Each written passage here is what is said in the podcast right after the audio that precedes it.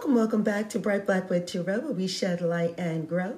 Our discussion in this episode is dedicated to new and curious fortune tellers. Click on the links below for related journals, helpful videos, and articles. As always, you turn the wheel of fortune in your own life, so you're going to let your own intuition be the foremost leading guide. Let's begin.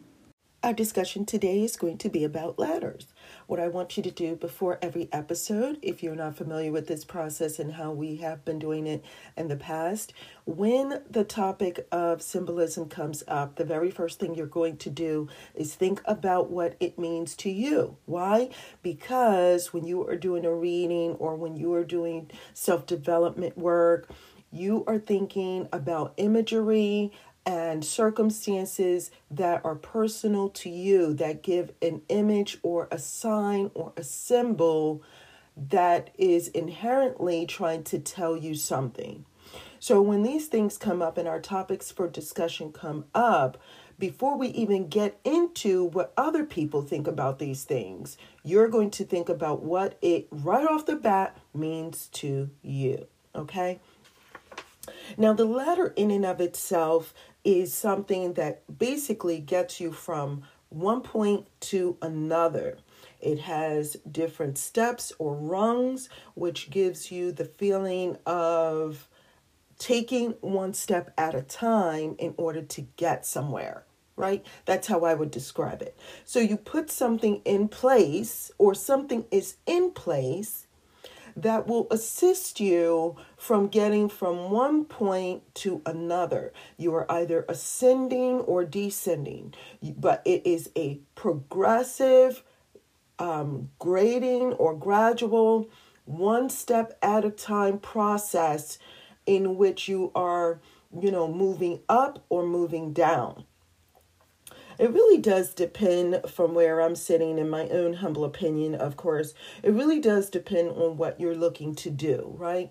And so you don't rush up a ladder and you don't rush down. You're trying to get somewhere successfully, and you know that each step is essential to you getting there in one piece and you being able to have uh, yourself intact when you get there. And so, you know, here in the in the US, we use ladders to kind of assist us in some fashion right? So you'll see someone doing roofing work and they'll put a ladder there and they're climbing this ladder so that they can either build a roof or repair a roof. When they are completed with that and their mission is done, they will descend down the ladder to now say, okay, this process is over, right? Or that they're not finished and they need something else they grab what they need they go back they get they descend the ladder they get what they need and then now they go back right? Because they they didn't have everything that they need or they couldn't take everything that they needed at the same time. So they have to go up then they have to come down and then they have to take this journey again. So the ladder is there uh, to be used more than one time, right? It, it is there for when you need it, how you need it. You also realize that the ladder, in and of itself, requires a balancing and rebalancing. It requires that when you transition from one step to another, that you're almost at one point hanging between worlds, right? And if you're not careful, you could easily be thrown off. You can easily be, you know, put yourself in a precarious situation where you could be injured. And so, you know, the ladder does say, look, there you can definitely make progress. You're going to need to take it one step at a time. It will definitely get you from one one place to another, from one position to another, but you'll need to be careful you'll need to recognize that there is a transitory um, position that you'll be in during this process, and that there is a difficult passage ahead of you. It's very narrow. Ladders are not something that are wide, they're narrow for a reason. They are there to kind of help you but it's going to be on you to take care and it's going to be on you to watch your step to be conscious of what you're doing as you move through the rungs as you move through the process. I hope that that makes sense.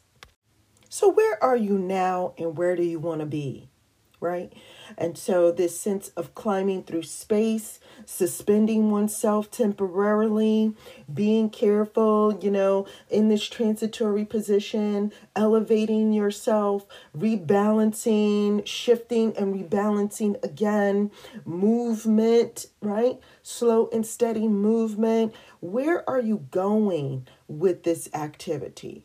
Do you have a destination in mind? Are you passing from one realm to another? Are you passing from the present world to the ancestral underworld? Are you passing from one goal to another? Are you making progress? Do you need to come back down, ground yourself, regroup? Get what you need and then make the journey again more prepared adding to it. And each time that you go through the process you have more uh, than when you started. What is it that you are trying to do? And remember that anyone can come along and kind of bump the ladder and next thing you know you might fall down. So there's always this risk of both hubris and fall. There's always this risk of up and down. Uh, the the same way you come up is the same way that you go down. So when you are taking a look at the ladder you're thinking um, for me especially i think about ascension. But this ascension requires both the con- conscious and transconscious thought, right? Or subconscious thought. So I think I have to think about what am I doing? What's my destination? But I can't be so focused on each and every step that I take that that's the only thing I'm focused on. I have to think about the destination.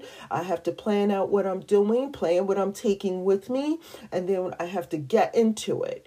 When I get into going up that ladder to make the progress, I have to think about with each step, am I securing myself, but I have a destination. So while I'm doing all of the all of this, there's several things going on.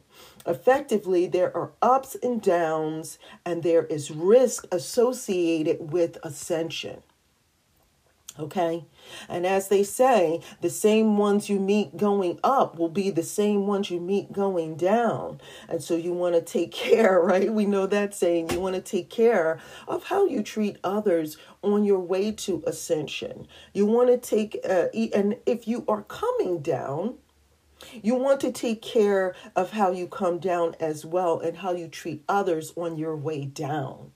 All of these things are important.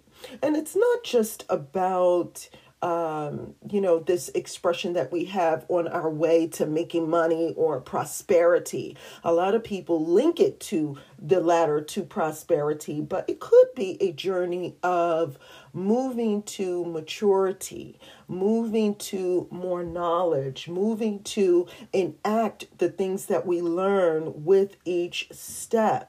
It could be about us gaining our footing and making sure that nothing shakes us on the on our journey to where we want to be.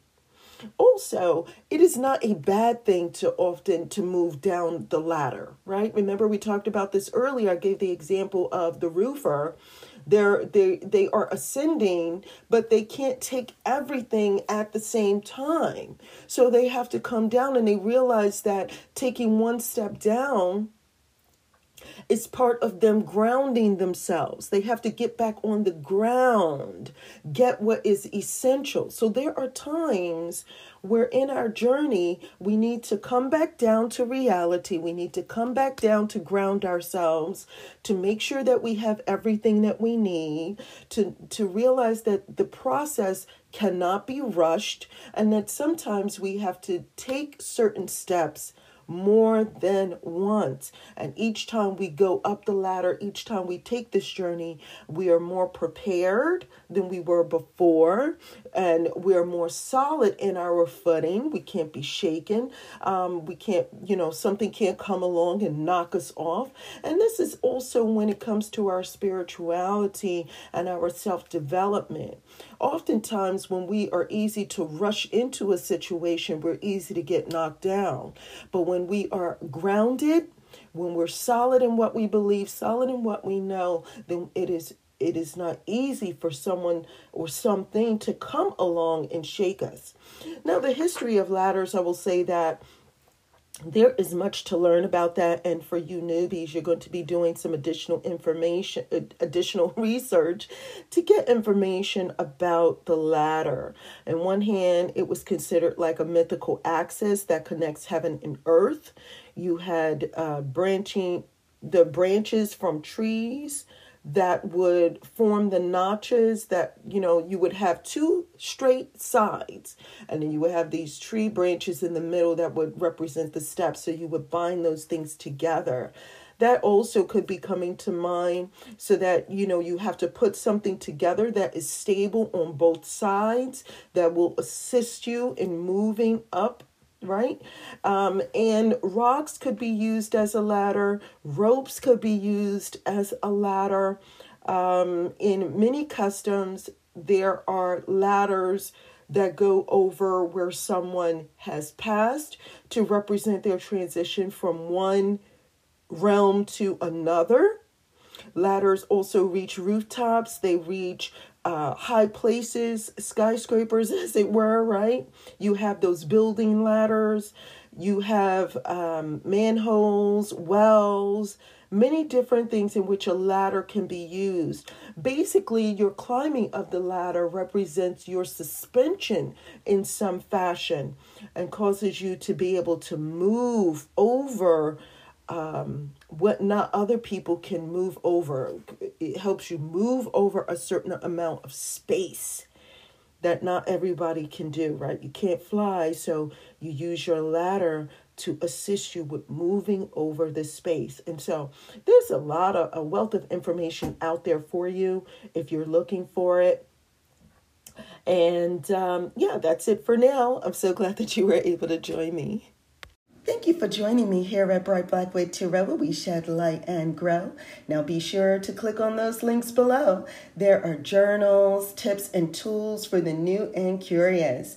Now, if you have any comments, questions, or concerns, you know what to do. You're going to leave a comment below, or you're going to email me at brightblackwood at gmail.com, or you're going to go to brightblackwood.com and you'll either book a reading there. There's also uh, just for fortune tellers, you can do a reading for yourself. And if you want a second eye, there is a link to something called a fortune teller's consultation.